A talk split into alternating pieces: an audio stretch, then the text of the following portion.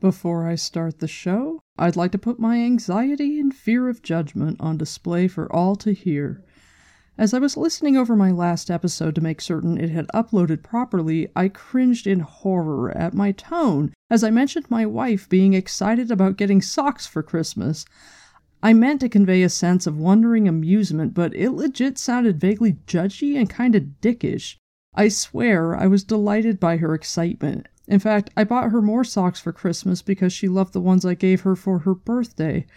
And if hearing this is making you go, what the fuck, because you have no idea what I'm talking about, it just lets you know how crushingly fearful I am that anyone would for a second think I'd look down on or think unkind thoughts about my wife because I love the shit out of her. Anyway, that's been weighing on my mind for literally weeks. If you know, you know, and if you don't obsess over little things you might have done that people may judge you for, even years later, I envy you. On a less neurotic note, I will be at JordanCon next month from Thursday, April 21st until Monday the 25th. I'm anxious and introverted until I'm not, so if you'll be there, please come and say hi and have a socially awkward interaction with me. I might be hanging out with other content creators. Trust me when I say this just means a bunch of terrified introverts are clinging to other terrified introverts who they know due to cross promotion and collaboration. A content creator is just a nerd who talks into a void. Most of them will show up to JordanCon and think, ah, a party, quick, who do I know? Save me, go everywhere with me, even to the bathroom. From some of the fallout on Twitter last year, it sounds like it came across as standoffish, so if I end up coming across that way, no, it's not because I think I'm too cool to talk to you, it's because I feel too awkward to talk to anybody new, at least until a switch flips and suddenly I'm not. I guess that would make me an omnivert. Anyway, come say hi, I promise that I want to talk to you. And with that said, I hope you enjoy the episode.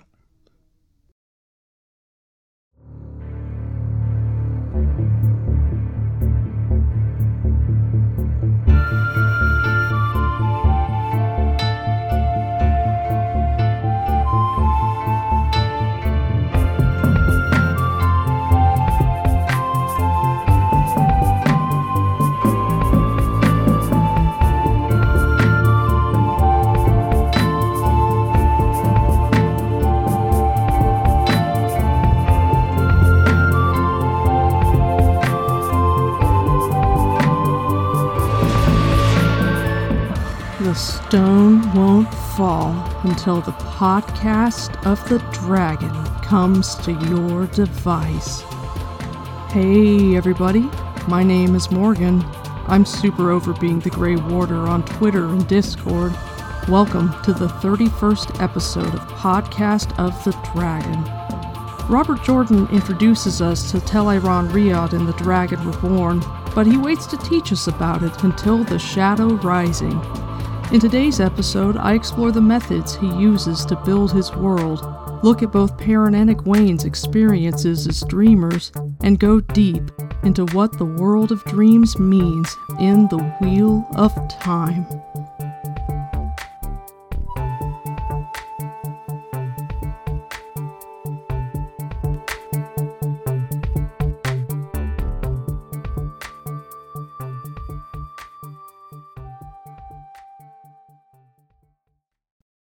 Since Chapter 9 of The Eye of the World, RJ has made it a point to let us know that dreams and dreaming are significant in the Wheel of Time. The boys throughout the first book share haunting dreams that are made creepier by the fact that they're far more real than dreams have any right to be. The unreliable narrator treats us to their confusion and horror as mostly Rand and a couple of times Perrin try to navigate these disorienting scenarios, and since no one knows what's happening, all RJ really has to have us understand is that A. Dreams are important. B. Bad guys have scary power there. C. Things that hurt you there can leave you wounded upon waking. And a possible fourth point he'd want us to take is that there is a psychic connection between creatures of the shadow like rats in the dream and their counterparts in the waking world that Ba'alzamon can exploit. But we only see something like the trick with the rats where a Ishamael breaks their backs once, so either it's never repeated or RJ didn't keep it in his canon of the rules of the world of dreams. I suspect it's the second, which is totally fine because things are very muddy in the first two books when it comes to the world of dreams, and the most significant takeaways a first time reader might have is that a character they don't yet know isn't the Dark One has incredible power there, and that Rand wakes up with injuries on more than one occasion, such as pricking his finger as he's dreaming that he's being chased by the devil through an uber goth skull and thorn maze as he's on the spray with Tom and Mat heading down the Arinelle to Whitebridge, or more permanently scarring in The Great Hunt when Ba'alzamon approaches Rand in dream mist in the portal world and brands him by turning his daddy's sword red hot, once the Heron, even in dreams. So it's made clear from the start that this dream realm is going to have real life consequences, but the magic and the rules of it are incredibly fuzzy until we get into The Dragon Reborn. And then RJ begins to clean up the concepts that are involved with dreaming and actually start to do some world building with the world of dreams. But even in The Dragon Reborn, Tel'aran'rhiod seems very dreamlike. We see it first in Perrin's really strange wolf dreams, full of mist and forsaken, and dead wolves distantly whispering of danger, where he finds himself in places of bridges hanging in air, the things that look like the Escher painting that are probably like what the ways look like when they're not dark. And even once we learn a bit about the world of dreams from Verin and do our first semi informed exploration of it through Egwene's eyes, it's still much more surreal than the Tel'aran'rhiod that we come to learn about in detail in The Shadow Rising, and the world of dreams as we experience it throughout the rest of the series. Even with the Tel'aran'rhiod of the Dragon Reborn being a lot more dreamlike than it is from the Shadow Rising onward, we can figure out quite a few things from Egwene's first trip into the world of dreams where she uses the stone ring that is given to her by Verin. She falls asleep with the ring on for the first time, and she wakes up in this beautiful meadow that's filled with butterflies. It's very Disney. She's in a Disney princess dress, and she practically has bluebirds twittering around her. And it says, So this is Verin's Tel'aran'rhiod, she said. Corianin Nedeal's world of dreams. It does not look dangerous to me. But Verin had said it was. Black Ajah or not, Egwene did not see how any Aes Sedai could tell a lie right out. She could be mistaken but she did not believe Verin was. Just to see if she could, she opened herself to the one power. saidar filled her. Even here it was present. She channeled the flow lightly, delicately, directed it into the breeze, swirling butterflies into fluttering spirals of color, into circles linked with circles. Abruptly she let it go. The butterflies settled back, unconcerned by their brief adventure.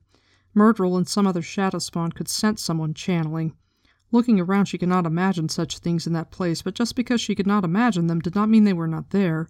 And the Black Ajah had all those ter'angreal studied by Corianin Nedeal. It was a sickening reminder of why she was there. At least I know I can channel, she muttered. I'm not learning anything standing here. Perhaps if I look around. She took a step, and was standing in the dank, dark hallway of an inn. She was an innkeeper's daughter. She was sure it was an inn. There was not a sound, and all the doors along the hall were shut tight. Just as she wondered who was behind the plain wooden door in front of her, it swung silently open. The room within was bare, and cold wind moaned through open windows, stirring old ash on the hearth. A big dog lay curled up on the floor, shaggy tail across its nose, between the door and a thick pillar of rough cut black stone that stood in the middle of the floor. A large shaggy haired young man sat leaning back against the pillar in only his small clothes, head lolling as if asleep. A massive black chain ran around the pillar and across his chest, the ends gripped in his clenched hands. Asleep or not, his heavy muscles strained to hold that chain tight, to prison himself against the pillar. So, her first trip in the world of dreams, where she really has no idea what she's doing, she ends up finding Perrin, and Hopper, who is guarding him, gets aggressive, so she backs out. It says, The door swung shut before her face, and total darkness enveloped her. She could not see, but she felt sweat beading on her forehead, not from heat. Light, where am I? I don't like this place. I want to wake up. A whirring sound, and she jumped before she recognized a cricket. A frog gave a bass croak in the darkness, and a chorus answered it. As her eyes adapted, she dimly made out trees all around her. Clouds blanketed the stars, and the moon was a thin sliver. Off to her right through the woods was another glow, flickering, a campfire. So she goes from Perrin and immediately to Rand, and with no destination, on her first trip into Tel'aran'rhiod, having her steps take her to the ta'veren that are also there seems pretty true to the rules of RJ's world, even though the world of dreams that he is writing in The Dragon Reborn is a very rough draft version of it. But the fundamentals are there, and if we give RJ some credit that he had the basic rules outlined in his mind, it's fair to say that he builds a good enough foundation in Book 3 that we can believably attribute the roughness of the concepts and the way they're portrayed to an issue of perception of the world of dreams by untrained and unreliable narrators. Maybe Perrin, because he doesn't know how to navigate the world of dreams or keep himself out of it, was simply dreaming himself in the room of his inn, and he doesn't know what he's doing, and he's exhausted, and because you can manifest just about anything in Tel'aran'rhiod, he makes real what might have been a subconscious visualization to chain himself and hold himself in check, and then Hopper guards him because he's too young and too new. So maybe there's not such a huge difference between the world of dreams and the Dragon Reborn and the world of dreams of the Shadow Rising. And while there are distinctions, because looking at it from a writing perspective, RJ obviously did a lot more world building and thought it out a lot more and kind of smoothed things out, you can, if you give the story some grace, say, well, Egwene and even Perrin in Book 4 know quite a bit more than they did in Book 3, and so their perceptions have changed based upon what they have learned and because of that I wanted to wait until The Shadow Rising to begin really exploring Tel'aran'rhiod, because it is in this book that we finally start learning the mechanics behind dreams and dreaming. RJ begins to clean up these very muddy concepts, which is something he really has to do because two of his four main POV characters are dreamwalkers, and while RJ mostly prefers having his characters learn the hard way because showing is much more interesting than telling, and having characters learn through trial and error makes for an engaging and thought provoking narrative, having Aiel Dreamwalkers join the story in Book 4 to add their vast knowledge of the world of dreams to RJ's world building is terrific. It lends itself to heavy exposition at times, but it's so useful in fleshing out this fascinating aspect of the Wheel of Time, and because he is so good at making devices or scenes or conversations do double, triple, quadruple duty, he uses the Aiel Wise Ones to teach us about Aiel culture, explore subcultures specific to the Aiel Wise Ones, and develop the characters of Amys, Bair, and Melaine, all of whom end up being minor secondary characters, with lots of dialogue and lots of interactions with our main characters. All of that is wrapped up in the exposition that they give us about the world of dreams. During Egwene's first lesson, as Bair is giving her a very general overview of the world of dreams, it says, Almost anyone can touch Tel'aran'rhiod, but few can truly enter it. Of all the wise ones, we four alone can dream walk, and your tower has not produced a dream walker in nearly five hundred years. It is not a thing of the one power, though Aes Sedai believe it is. I cannot channel, nor can Seana, yet we dream walk as well as Amys or Melaine. Many people brush the world of dreams in their sleep. Because they only brush against it, they wake with aches or pains where they should have broken bones or mortal hurts. A dream walker enters the dream fully, therefore her injuries are real on waking. For one who is fully in the dream, dream walker or not, death there is death here. To enter the dream too completely, though, is to lose touch with the flesh. There is no way back, and the flesh dies. It is said that once there were those who could enter the dream in the flesh and no longer be in this world at all. This was an evil thing, for they did evil. It must never be attempted, even if you believe it possible for you, for each time you will lose some part of what makes you human. You must learn to enter Tel'aran'rhiod when you wish, to the degree you wish. You must learn to find what you need to find and read what you see, to enter the dreams of another close by in order to aid healing, to recognize those who are in the dream fully enough to harm you, to. Egwene listened intently. It fascinated her, hinting at things she had never suspected were possible. So I love that two of the four Aiel Dreamwalkers are not channelers. Having those two, having Bair and Seana not be able to channel, lays a believable foundation for Perrin's talent. Being able to enter the world of dreams is not something of the one power, and while Bair's connection to it is also a mystery, we do learn that for Perrin, his connection must be due to the fact that according to Moiraine, wolves live partly in it, when Perrin in The Dragon Reborn finally asks her what she knows about his ability to talk to wolves, she mentions having come across a scrap of something about his sort of situation while she was digging through all of Vandene and Adeleas's manuscripts. It says, Mostly she wrote of dreams. Dreams can be dangerous for you, Perrin. You said that once before. What do you mean? According to her, wolves live partly in this world and partly in a world of dreams. A world of dreams? he said disbelievingly. Moiraine gave him a sharp look. That is what I said, and that is what she wrote. The way wolves talk to one another, the way they talk to you, is in some way connected to this world of dreams. I do not claim to understand how. She paused, frowning slightly. From what I have read of Aes Sedai who had the talent called dreaming, dreamers sometimes spoke of encountering wolves in their dreams, even wolves that acted as guides. So there's a canonical explanation for what makes Perrin a dreamer, but not so much for everyone else, which you know, that's okay, because not everything can be explained, and having certain things about the magic system or about the origin of certain talents be mysterious is realistic. Reasonably, not everything can be explained. If that were the case, there'd be nothing left to discover, so I'm okay with that. But there is a real value in having non channelers be dreamers. I like Daniel Greene's videos, and in one of his early ones where he's loving on WoT, he mentions that one of the things he enjoys about the Wheel of Time is how it has both a hard and a soft magic system. There's a beautiful novelty to having a soft magic system and the space to accommodate it, wrapped up inside a world of hard magic. RJ has given us a play within a play, if you will, gifting us a much more malleable world with rules that are completely different from the rules that govern the One Power a world infinitely more powerful than the waking world and far more dangerous. It's a place where thoughts can kill, and that is a place that would be incredibly deadly for someone like me, because I am someone who is so easily distractible and a daydreamer. I would have a terrible time in Tel'aran'rhiod. Because channelers who dream can use the one power in Tel'aran'rhiod, they give it more weight than it has any right to in that place. Dreamers like Bair and Perrin aren't so limited, which is why Perrin is able to, in the giant fight in the White Tower and the Towers of Midnight, shrug off balefire that would totally have zorched a channeler who was locked into the rules of how saidin and saidar must work. Even a channeler who is a powerful dreamer like Egwene. Egwene is like, how did that not kill you? And Perrin's like, it's just a weave, you know, because a person who doesn't channel but can work in the world of dreams thinks outside the box. A person who can channels thinking is more likely to be constrained by what they know to be possible.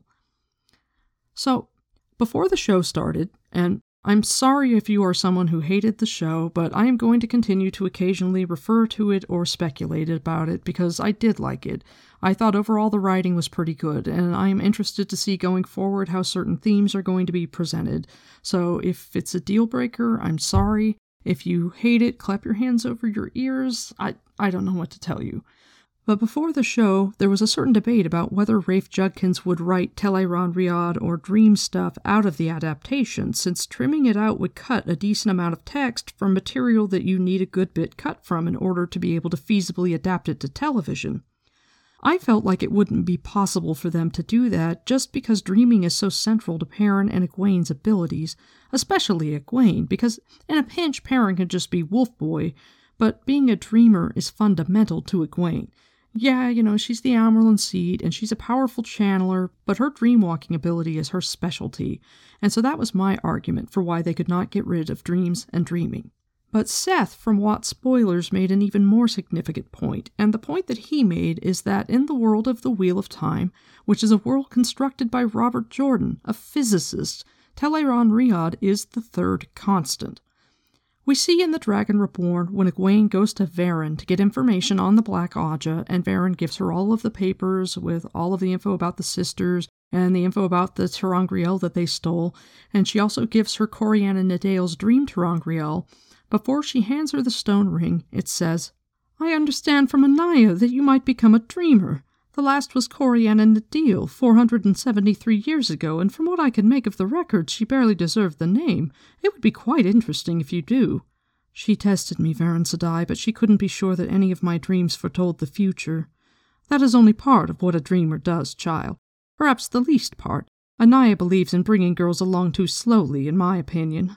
Look here. With one finger, Verin drew a number of parallel lines across the area she had cleared, lines clear and dust atop the old beeswax. Let these represent worlds that might exist if different choices had been made, if major turning points in the pattern had gone another way. The worlds reached by the portal stones, Egwene said, to show she had listened to Verin's lectures on the journey from Toman Head. What could this possibly have to do with whether or not she was a dreamer? Very good, but the pattern may be even more complex than that, child. The wheel weaves our lives to make the pattern of an age, but the ages themselves are woven into the age lace, the great pattern.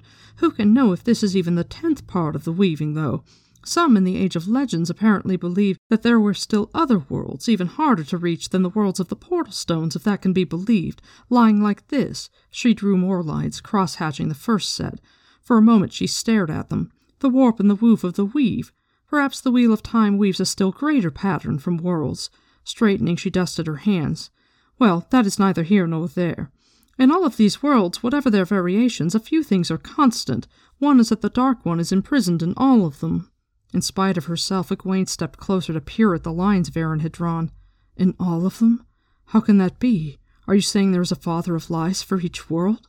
The thought of so many dark ones made her shiver.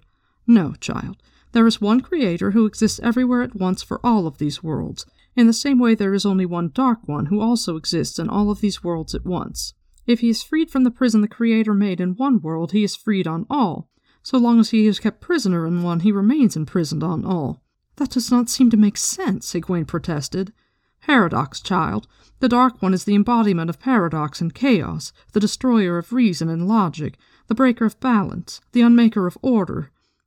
And a bit further it says, She drew a shuddering breath. Verin Sedai, what does this have to do with being a dreamer? The Dark One is bound in Shayol Ghul, and I do not want to even think of him escaping. But the seals on his prison are weakening. Even novices know that now. Do with being a dreamer? Why, nothing, child, except that we must all confront the Dark One in one way or another. He is prisoned now, but the pattern did not bring Rand al'Thor into the world for no purpose. The Dragon Reborn will face the Lord of the Grave, that much is sure. If Rand survives that long, of course. The Dark One will try to distort the pattern if he can. Well, we have gone rather far afield, haven't we? Forgive me, Verin, Sedai, but if this, Egwene indicated the lines drawn in the dust, has nothing to do with being a dreamer, why are you telling me about it? Verin stared at her as if she were deliberately being dense. Nothing? Of course it has something to do with it, child. The point is that there is a third constant besides the Creator and the Dark One. There is a world that lies within each of these others, inside all of them at the same time, or perhaps surrounding them. Writers in the Age of Legends called it Tel'aran'rhiod, the unseen world. Perhaps the world of dreams is a better translation. Many people, ordinary folk who could not think of channeling, sometimes glimpse Tel'aran'rhiod in their dreams, and even catch glimmers of these other worlds through it. Think of some of the peculiar things you have seen in your dreams. But a dreamer, child, a true dreamer, can enter Tel'aran'rhiod. So in our world, we have universal constants, like the speed of light and gravity and the charge of an electron, etc. There are a bunch of them. In Randland, there's the Creator and the Dark One and Tel'aran'rhiod. And when you look at it like that, while we explore and learn about the world of dreams throughout the whole series, realizing that it has equal weight with the very entity that Rand was born to fight is kind of epic. I love that both Perrin and Egwene are dreamers. It allows Jordan to show us many of the same things about the world of dreams, but from different angles. Perrin gets visions in the actual dream world, whereas Egwene has her dreamer dreams that are full of meaning. As Egwene gets ready to enter Tel'aran'rhiod for the first time in the Shadow Rising, she's doing it for the first time without the ring. It is just after the Trollocs have attacked, and she, Nynaeve, and Elayne have gathered together inside her room. They're trying to figure out what they're going to do because they've been struggling this whole time to determine are they going to go to Tanchico? Are they going to go back to the tower? So she's decided to scout out Tanchico in the world of dreams in hopes of getting a clue to aid them in their purpose. And she's lying back in bed, getting ready to fall asleep, and she's thinking about the dreams that she's had. It says, She had dreamed of Aiel fighting each other, killing each other, even throwing away their weapons and running as if they had gone mad. Mat wrestling with a Seanchan woman who tied an invisible leash to him. A wolf, she was sure it was Perrin, though, fighting a man whose face kept changing. Galad wrapping himself in white as though putting on his own shroud, and Gawyn with his eyes full of pain and hatred. Her mother weeping. They were the sharp dreams, the ones she knew meant something. They were hideous, and she did not know what any of them meant. So RJ kind of refreshes us with the types of dreams that she has as he first goes to start really talking about dreams and dreaming again in this book, which isn't until chapter 11, which is called What Lies Hidden. When it comes to Perrin, the first time we see the world of dreams through his eyes in Book 4 is in chapter 28, after he, Gaul, Loial, Fayilbane, and Chiad have gone through the ways and come out of the waygate at Manetheren. They're camping near the waygate, and Perrin has decided to go into the world of dreams to do some reconnaissance and it says, A patch of sky against the mountains darkened suddenly, became a window to somewhere else. Rand stood amid swirling storm winds, laughing wildly, even madly, arms upraised, and on the winds rose small shapes, gold and scarlet like the strange figure on the dragon banner. Hidden eyes watched Rand, and there was no telling whether he knew it. The odd window winked out, only to be replaced by another farther over, where Nynaeve and Elayne stalked cautiously through a demented landscape of twisted, shadowed buildings, hunting some dangerous beast. Perrin could not have said how he knew it was dangerous, but he did. That vanished, and another black blotch spread across the sky. Mat, standing where a road forked ahead of him, he flipped a coin and started down one branch and suddenly was wearing a wide brimmed hat and walking with a staff bearing a short sword blade. Another window and a Egwene and a woman with long white hair were staring at him in surprise while behind them the white tower crumbled stone by stone, then they were gone too. Perrin drew a deep breath. He had seen the like before here in the wolf dream, and he thought the sightings were real in some way or meant something. Whatever they were, the wolves never saw them. Moiraine had suggested the wolf dream was the same as something called Tel'aran'rhiod, and then would say no more. So, RJ will often have their visions and dreams kind of complement each other. He uses Perrin to cover all the foreshadowing that he couldn't get to with Egwene, and Egwene, who has what more or less is book learning, she has a formal education, even though until she goes to the Aiel Waste, the one person who presumed to educate her only had a little bit of knowledge to give, which is still more knowledge than Perrin has. The most he knows is that Moiraine told him it might be called Tel'aran'rhiod. It may be the same place that Aes Sedai dreamers go. Egwene at least knows that her dreams are supposed to mean something, and that dreams that feel sharp and clear mean something because that's part of what a dreamer does. Perrin is more of a primitive, and I'm using dictionary.com's definition 14b, a naive or unschooled artist. Egwene has some idea of the parameters of her talent. Perrin follows his instincts and does what he feels. He looks at his visions and he's like, yeah, I suspect that they're meaningful, but he has no more vocab or info beyond that. Perrin and Egwene are both largely self taught, and RJ uses this learning from a place of ignorance to show, not tell, in the narrative. We do get a small amount of exploration of Tel'aran'rhiod in The Dragon Reborn, mostly from Egwene's perspective as she uses it to try to find the Black Ajah, but the real exploration and subsequent world building happens in Book 4. The World of Dreams is an amazing and versatile tool. Before this book, we've mostly seen the Forsaken make use of it. They have meetings there, or they spy on each other. They torment their followers, or give them instructions, or kill them. Now our dreamers are fumbling through, learning by doing as they use the world of dreams to look for clues and conduct reconnaissance. Egwene goes into Tel'aran'rhiod for the first time in this book to try to see if there are any clues about the Black Ajah in Tanchico, so that the girls can finally know where do we go. Do we follow the clue Amico says that she overheard that there's something dangerous to Rand, or do we go back to Tar Valon?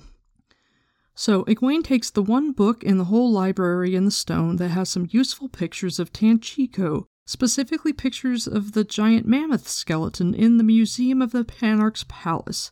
She's able to use that picture to get herself to the Panarch's palace in the world of dreams, which right there is already some cool ass world building. She looks at some of the artifacts she notices this Angreal and she actually sees the collar and bracelets that are dangerous to Rand, and she stupidly grabs this broken access key to the Choedan Kal, which causes her to have these surges of the One Power and actually hurts her. And then she quits fucking around in the exhibit hall and finally makes her way out of the palace. And it says, Tanchico was larger than Tear, perhaps larger than Caemlyn. So much to search, and she did not even know for what for something that signified the presence of the Black Ajah, or something that indicated some sort of danger to Rand if either existed here. Had she been a real dreamer, trained in the use of her talent, she would surely have known what to look for, how to interpret what she saw, but no one remained who could teach her. Aiel Wise One supposedly knew how to decipher dreams. Aviendha had been so reluctant to talk about the Wise Ones that Egwene had not asked any of the other Aiel. Perhaps a Wise One could teach her, if she could find one. She took a step toward the square, and suddenly she was somewhere else. Great stone spires rose around her in a heat that sucked the moisture out of her breath.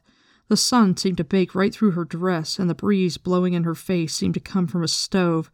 Stunted trees dotted a landscape almost bare of other growth except for a few patches of tough grass and some prickly plants she did not recognize. She recognized the lion, however, even if she had never seen one in the flesh.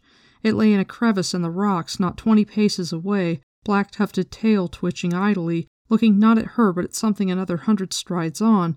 The large boar covered in coarse hair was rooting and snuffling at the base of a thorny bush, never noticing the Aiel woman creeping up on it with a spear ready to thrust.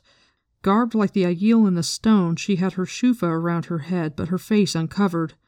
The waste, Egwene thought incredulously. I've jumped into the Aiel waste. When will I learn to watch what I think here? The Aiel woman froze. Her eyes were on Egwene now, not the boar.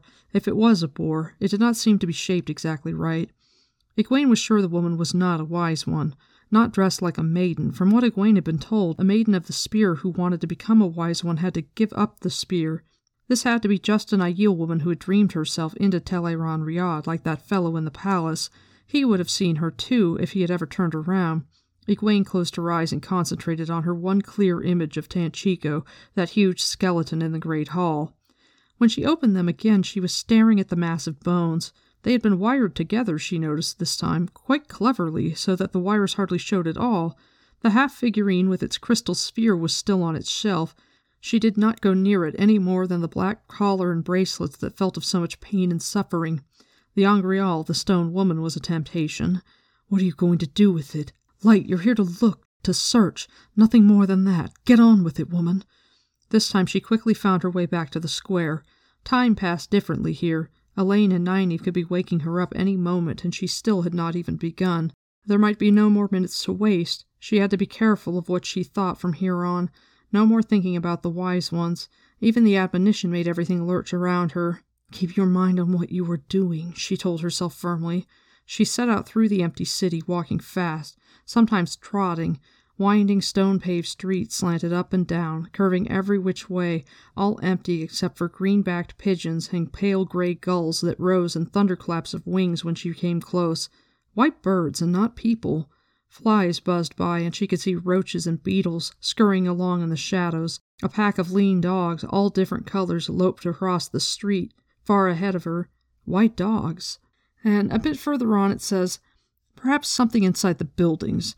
It was a small chance, a wild hope, but she was desperate enough to try anything. Almost anything. Time. How much time did she have left?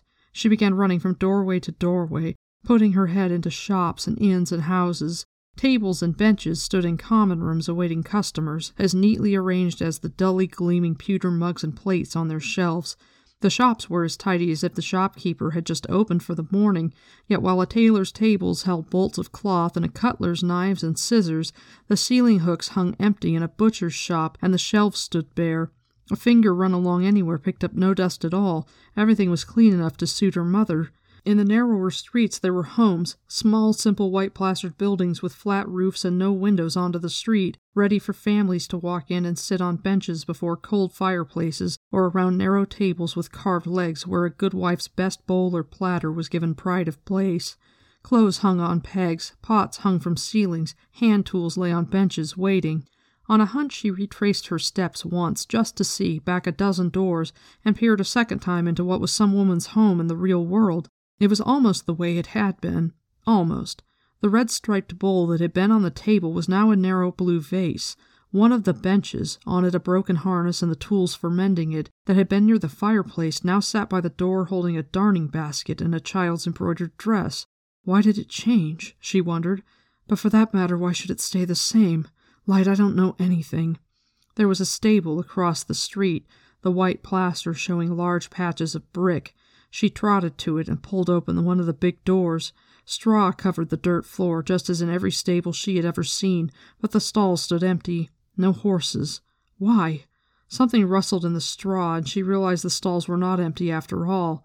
Rats, dozens of them, staring at her boldly, noses testing the air for her scent. None of the rats ran or even shied away. They behaved as if they had more right there than she. In spite of herself, she stepped back pigeons and gulls and dogs, flies and rats. Maybe a wise one would know why. As suddenly as that, she was back in the waste. So he does this really good job of having her kind of run all over the place, trying to find clues for the Black Ajah, and in the meantime, she's asking herself questions. And in throwing out these questions, it allows the reader to be like, well, no horses, but dogs. They're running in packs, so they must be feral dogs, which are wild animals, like the rats and the bugs and the gulls, but horses are domestic.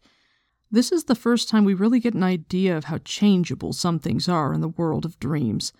As Egwene runs back and forth and sees that things move, and again, RJ is having her ask questions, which encourages the reader to speculate. And in the meantime, because her mind is wandering around and she's asking all these questions, it keeps popping her back into the waste.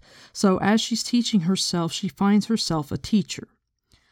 Amys is in Tel'aran'rhiod, using it for recreation, an underrated, though admittedly dangerous application of the world of dreams that I wish we saw more of.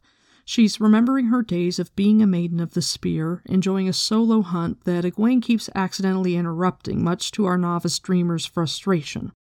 During this second instance, she's stuck in a standoff with Amys, fearful of being stabbed while she's not looking as she's trying to get away, and it says, she simply needed the woman to lower her spear, just long enough to feel safe closing her eyes, to take herself back to Tanchico, back to what she was supposed to be doing. She had no more time for these flights of fancy. She was not entirely sure someone who had only dreamed themselves into Tel'aran'rhiod could harm her the way other things there could, but she was not going to risk finding out with an Aiel spear point. The Aiel woman should vanish in a few moments, something to put her off balance until then. Changing her clothes was easy. As soon as the thought came, Egwene was wearing the same browns and grays as the woman. I mean you no harm, she said, outwardly calm. The woman did not lower her weapon. Instead, she frowned and said, You have no right to wear cadin'sor, girl. And Egwene found herself standing there in her skin, the sun burning her from overhead, the ground searing her bare feet. For a moment she gaped in disbelief, dancing from foot to foot. She had not thought it was possible to change things about someone else. So many possibilities, so many rules that she did not know, Hurriedly, she thought herself back into stout shoes and the dark dress with its divided skirts, and at the same time made the Aiel woman's garments vanish. She had to draw on saidar to do it. The woman must have been concentrating on keeping Egwene naked. She had a flow ready to seize the spear if the other woman made to throw it. It was the Aiel woman's turn to look shocked. She let the spear fall to her side, too, and Egwene seized the moment to shut her eyes and take herself back to Tanchico, back to the skeleton of that huge boar, or whatever it was. She barely gave it a second glance this time. She was growing tired of things that looked like boars and were not. How did she do that? No, it's wondering about how and why that keeps pulling me off the path. This time I'll stick to it. She did hesitate, though. Just as she had closed her eyes, it had seemed she saw another woman, beyond the Aiel woman, watching them both. A golden haired woman holding a silver bow. You are letting wild fancies take you now. You've been listening to too many of Tom Merrilin's stories. Birgitte was long dead. She could not come again until the horn of Valere called her back from the grave. Dead women, even heroes of legend, surely could not dream themselves into Tel'aran'rhiod. So she gets back out into the streets of Tanchico again, and she sees someone else dream themselves into the world of dreams for a moment who flies up into the air before vanishing, and she's like, oh, that's a great idea.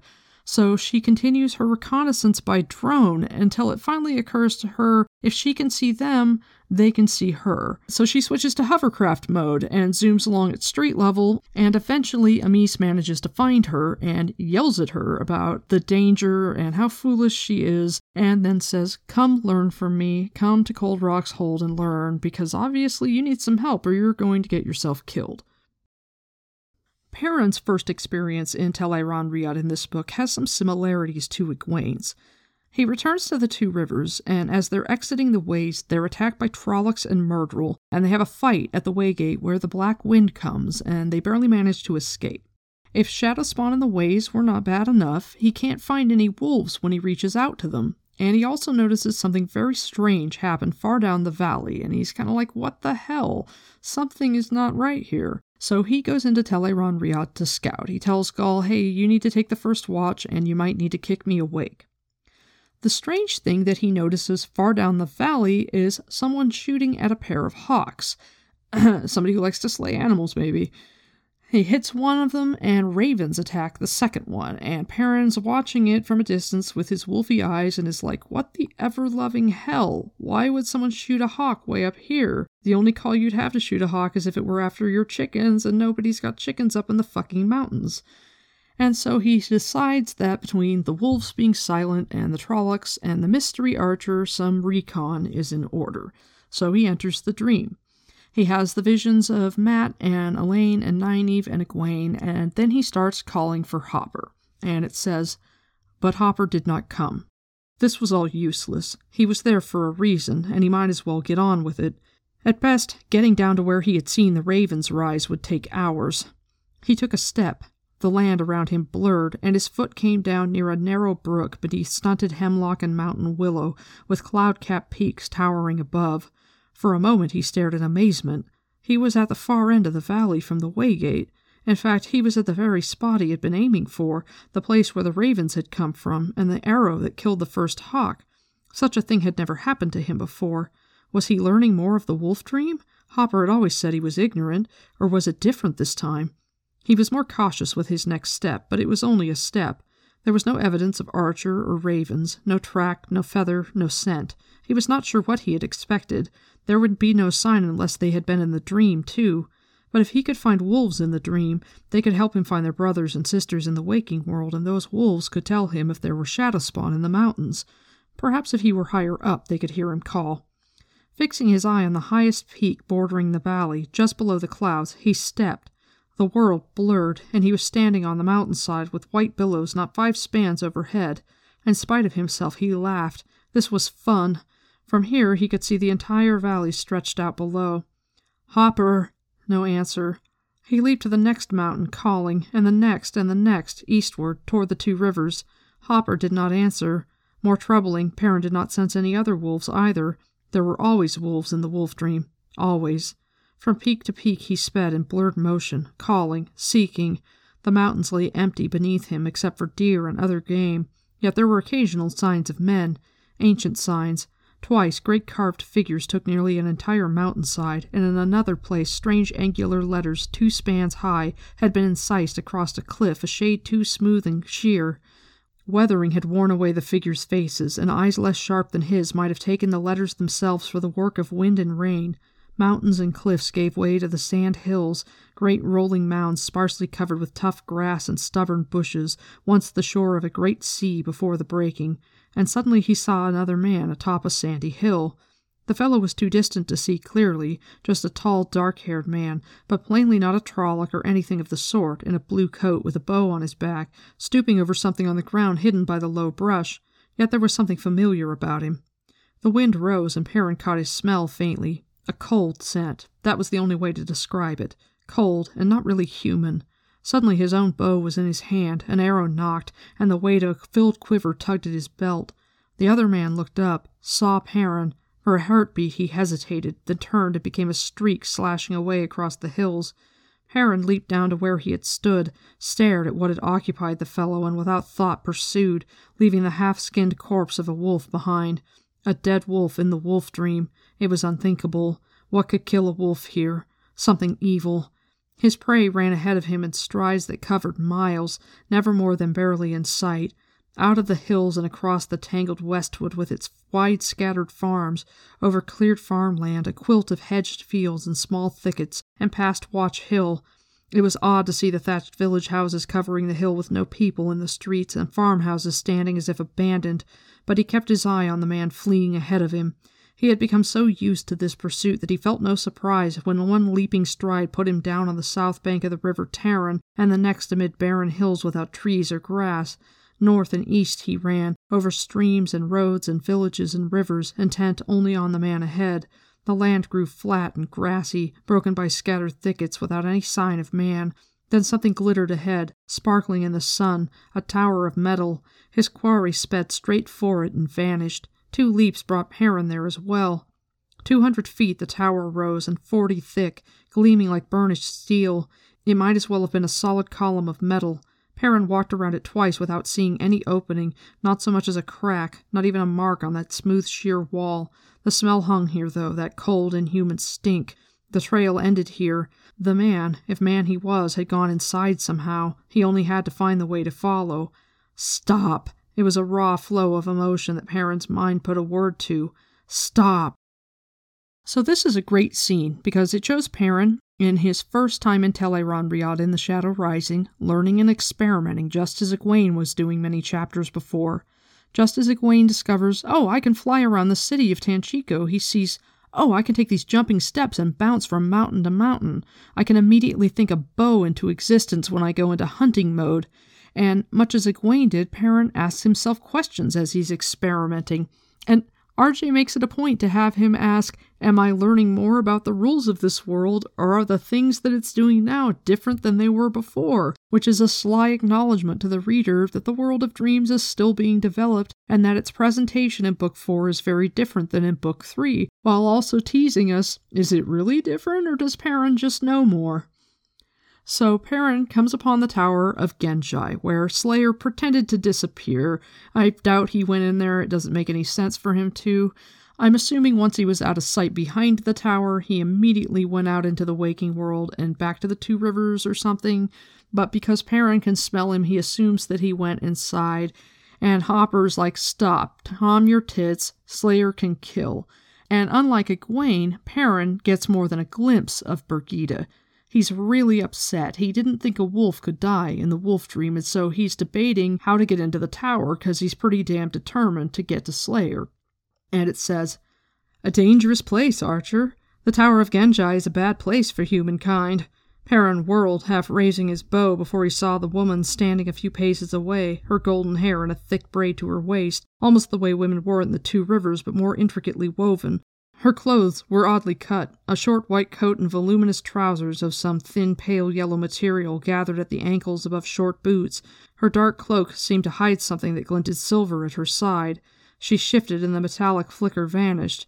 You have sharp eyes, Archer. I thought that the first time I saw you. How long had she been watching? It was embarrassing that she had sneaked up without him hearing. At the least, Hopper should have warned him. The wolf was lying down in the knee high grass, muzzle on his forepaws, watching him. The woman seemed vaguely familiar, though Perrin was certain he would have remembered her had he ever seen her before. Who was she to be in the wolf dream? Or was it Moiraine's Tel'aran'rhiod, too? Are you Aes Sedai? No, Archer, she laughed. I only came to warn you, despite the prescripts. Once entered, the Tower of Ghenjei is hard enough to leave in the world of men. Here it is all but impossible. You have a bannerman's courage, which some say cannot be told from foolhardiness. So in Book 4, we learn that, along with everything else, Tel'aran'rhiod is a green room for heroes of the Horn, where they hang out until it's their time to go on stage. And the fact that the heroes wait there is one of my favorite things about it. However meh I am about the Horn of Valere being the mechanic that calls them forth, the heroes themselves I think are pretty cool and the fact that they have a special staging area where they can chill between lives makes them extra. I love it. Birgitte is looking out for our dumbass protagonists and trying to save them from themselves with the knowledge that she has. She'll tell them later, look, I'm not as cool as it sounds like I am. I'm just trying to help out, but I have less power here than you do. I'm just an archer. But she's an archer with a vast supply of practical knowledge and common sense. I really appreciate the character of Birgitte, who watches over and provides aid to all of our friends, especially Nynaeve. Egwene gives Nynaeve and Elayne the Twisted Stone Ring so that they can use Tel'aran'rhiod as a meeting place. She goes off to the Aiel Waste to learn from the Wise Ones. They decide to go just the two of them to Tanchico in order to pursue the Black Ajah and try to find whatever it is that is dangerous to Rand and it's agreed that they will just meet every few days in Tel'aran'rhiod to trade information. And this meeting in Tel'aran'rhiod is something that they continue to do even after traveling is rediscovered, which I've heard people wonder why you would keep doing it once you can travel, but I think Tel'aran'rhiod is like the Zoom of the world of the Wheel of Time, and I feel like it's obvious why you would continue to meet there even once traveling is rediscovered. You don't have to put any pants on, and unless you fuck up and flash somebody, no one will ever know. Egwene attends the first meeting without the Wise One's permission, and she gets yanked out of the world of dreams right in the middle of a conversation with Elayne, as Elayne's like, Tell Rand I meant what I said in. probably the first letter. She was likely trying to differentiate so he'd know that she didn't mean what she said in the second letter. But because Egwene gets yanked out in the middle with RJ's comic timing, she ends up just encouraging Aviendha to tell Rand that Elayne meant what she said in her letters, which of course confuses Rand more. Because Egwene gets yanked out of Tel'aran'rhiod and then terrorized by Amys in monster form, who's like, You broke your word, you said you wouldn't go in without me, here you are. Elayne and Nynaeve don't know what happened to her for days, and so they keep checking into the heart of the stone every single night looking for her. From Nynaeve's point of view, their first night in Tanchico, it says, The heart of the stone was quite empty. Peering into the dimness among the great columns, Nynaeve had circled Callandor, sparkling out of the floor stones completely before she realized she was still in her shift, the leather cord dangling about her neck with the two rings. She frowned, and after a moment she was wearing a Two Rivers dress of good brown wool and stout shoes. Elayne and Egwene both seemed to find this sort of thing easy, but it was not easy for her. There had been embarrassing moments in earlier visits to Tel'aran'rhiod, mostly after stray thoughts of Lan, but changing her garb deliberately took concentration. Just that, remembering, and her dress was silk and as transparent as Rendra's veil. Berelain would have blushed. So did Nynaeve, thinking of Lan seeing her in it. It took an effort to bring the brown wool back. Worse, her anger had faded. She's mad because Elayne got shit-faced. And the true source might as well not exist so far as she was concerned. Perhaps it would not matter. Uneasy, she stared into the forest of huge redstone columns, turning in one spot. What had made Egwene leave here abruptly? The stone was silent, with a hollow emptiness. She could hear the blood rushing in her own ears, yet the skin between her shoulder blades prickled as if someone were watching her. Egwene! Her shout echoed in the silence among the columns. Egwene! Nothing. Rubbing her hands on her skirt, she found she was holding a gnarled stick with a thick knob on the end. A fat lot of good that would do, but she tightened her grip on it. A sword might be more use. For an instant the stick flickered, half a sword, but she did not know how to use a sword. She laughed to herself ruefully. A cudgel was as good as a sword here, both practically useless. Channeling was the only real defense, that and running, which left her only one choice at the moment. She wanted to run now, with that feel of eyes on her, but she would not give up so quickly. Only what was she to do? Egwene was not here. She was somewhere in the waste. Rhuidean, Elayne said, wherever that was. Between one step and the next, she was suddenly on a mountainside, with a harsh sun rising over more jagged mountains beyond the valley below, baking the dry air. The waste! She was in the waste! For a moment the sun startled her, but the waste was far enough east for sunrise there to still be night in Tanchico. In Tel'aran'rhiod it made no difference anyway. Sunlight or darkness there seemed to bear no relation to what was in the real world as far as she could determine. Long pale shadows still covered almost half the valley, but strangely a mass of fog billowed down there, not seeming to grow less for the sun beating on it. Great towers rose out of the fog, some appearing unfinished. A city? In the waste? Squinting, she could make out a person down in the valley, too. A man, though all she could see at this distance was someone who seemed to be wearing breeches and a bright blue coat. Certainly not an Aiel. He was walking along the edge of the fog, every now and again stopping to poke at it. She could not be sure, but she thought his hand stopped short each time. Maybe it was not fog at all. You must get away from here, a woman's voice said urgently. If that one sees you, you are dead or worse. Nynaeve jumped, spinning with her club raised, nearly losing her footing on the slope. The woman standing a little above her wore a short white coat and voluminous pale yellow trousers gathered above short boots. Her cloak billowed on an arid gust of wind. It was her long golden braid, intricately braided, and the silver bow in her hands that made a name pop incredulously into Nynaeve's mouth. Birgitte? Birgitte, hero of a hundred tales, and her silver bow with which she never missed. Birgitte, one of the dead heroes the Horn of Valere would call back from the grave to fight in the last battle. It's impossible. Who are you? There is no time, woman. You must go before he sees.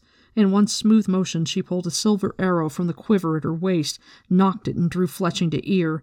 The silver arrow had pointed straight at Nynaeve's heart. Go! Nynaeve fled. She was not sure how, but she was standing on the green in Emond's Field, looking at the Wine Spring Inn with its chimneys and red tile roof. Thatched roofs surrounded the green, where the wine spring gushed out of a stone outcrop. The sun stood high here, though the two rivers lay far west of the waste, yet despite a cloudless sky a deep shadow lay across the village. She had only a moment to wonder how they were doing without her. A flicker of movement caught her eye, a flash of silver, and a woman ducking behind the corner of Alis Candwin's neat house beyond the wine spring water. Birgitte.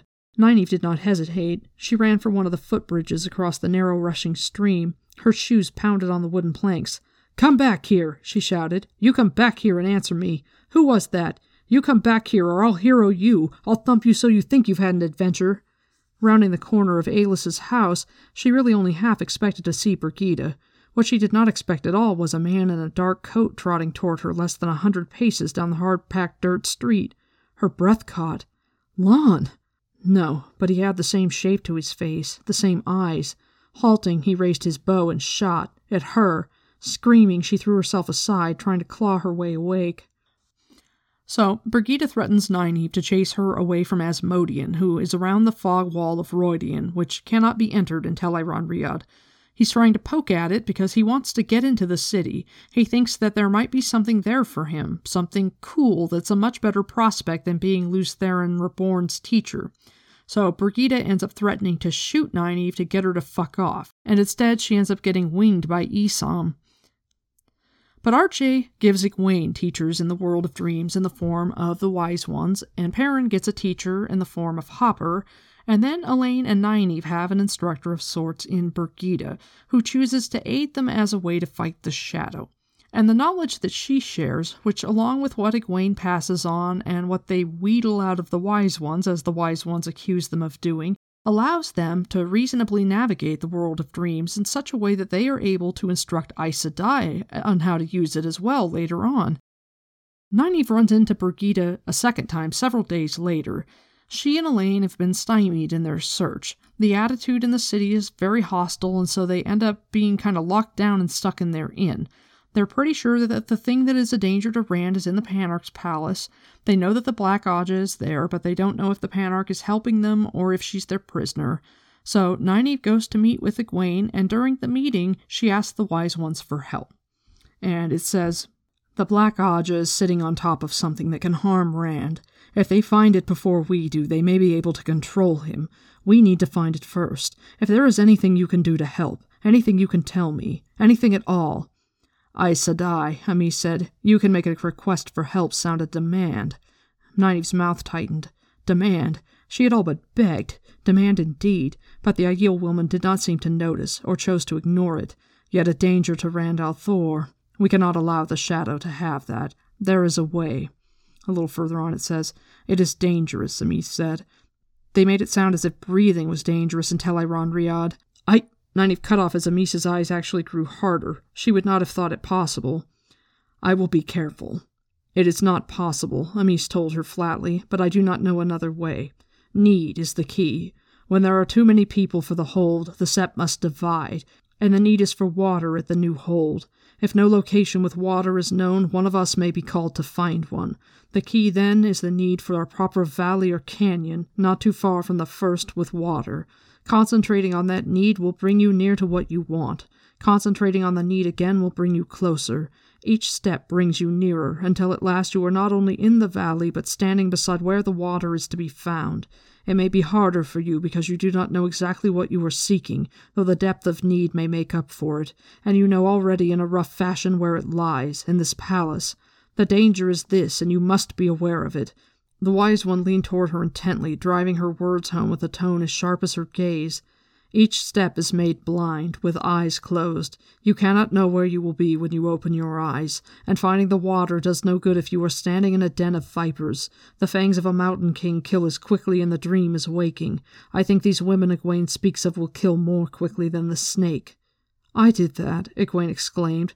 Nynaeve felt her jump as the Aiel woman's eyes went to her. Before I met you, she said hastily, before we went to Tear. Need. Nynaeve felt warmer toward the Aiel women now that one of them had given her something she could use. So Egwene used it in the Dragon Reborn.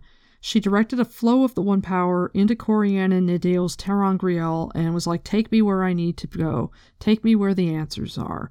And then opened her eyes in the Stone of Tear, whereupon she was greeted by Lanfear in the form of old Sylvie, offering her the answers that she needed. So Nynaeve uses need.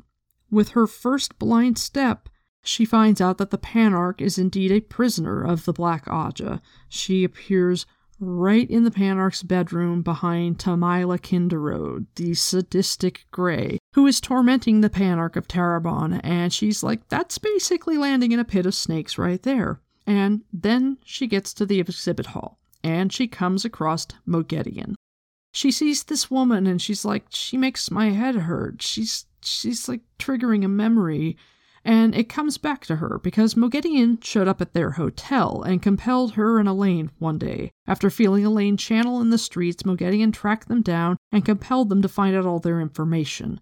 And understandably, Nynaeve isn't the sort of person that compulsion has a satisfactory or lasting effect on, so seeing Moghedien in the world of dreams is all it takes to trigger her memory. And she's so mad that she's getting ready to reach for the One Power because she's just going to fuck Moghedien up, believing her to just be a member of the Black Ajah. And it says, before she could reach for the true source, Birgitte was suddenly beside the next column in that short white coat and wide yellow trousers gathered at the ankle. Birgitte, or some woman dreaming she was Birgitte, with golden hair and an elaborate braid. A warning finger pressed against her lips, she pointed at Nynaeve, then urgently toward one of the double arched doorways behind them. Bright blue eyes compelling, she vanished. Nynaeve shook her head. Whoever the woman was, she had no time. Opening herself to saidar, she turned, filled to overflowing with the one power and righteous wrath.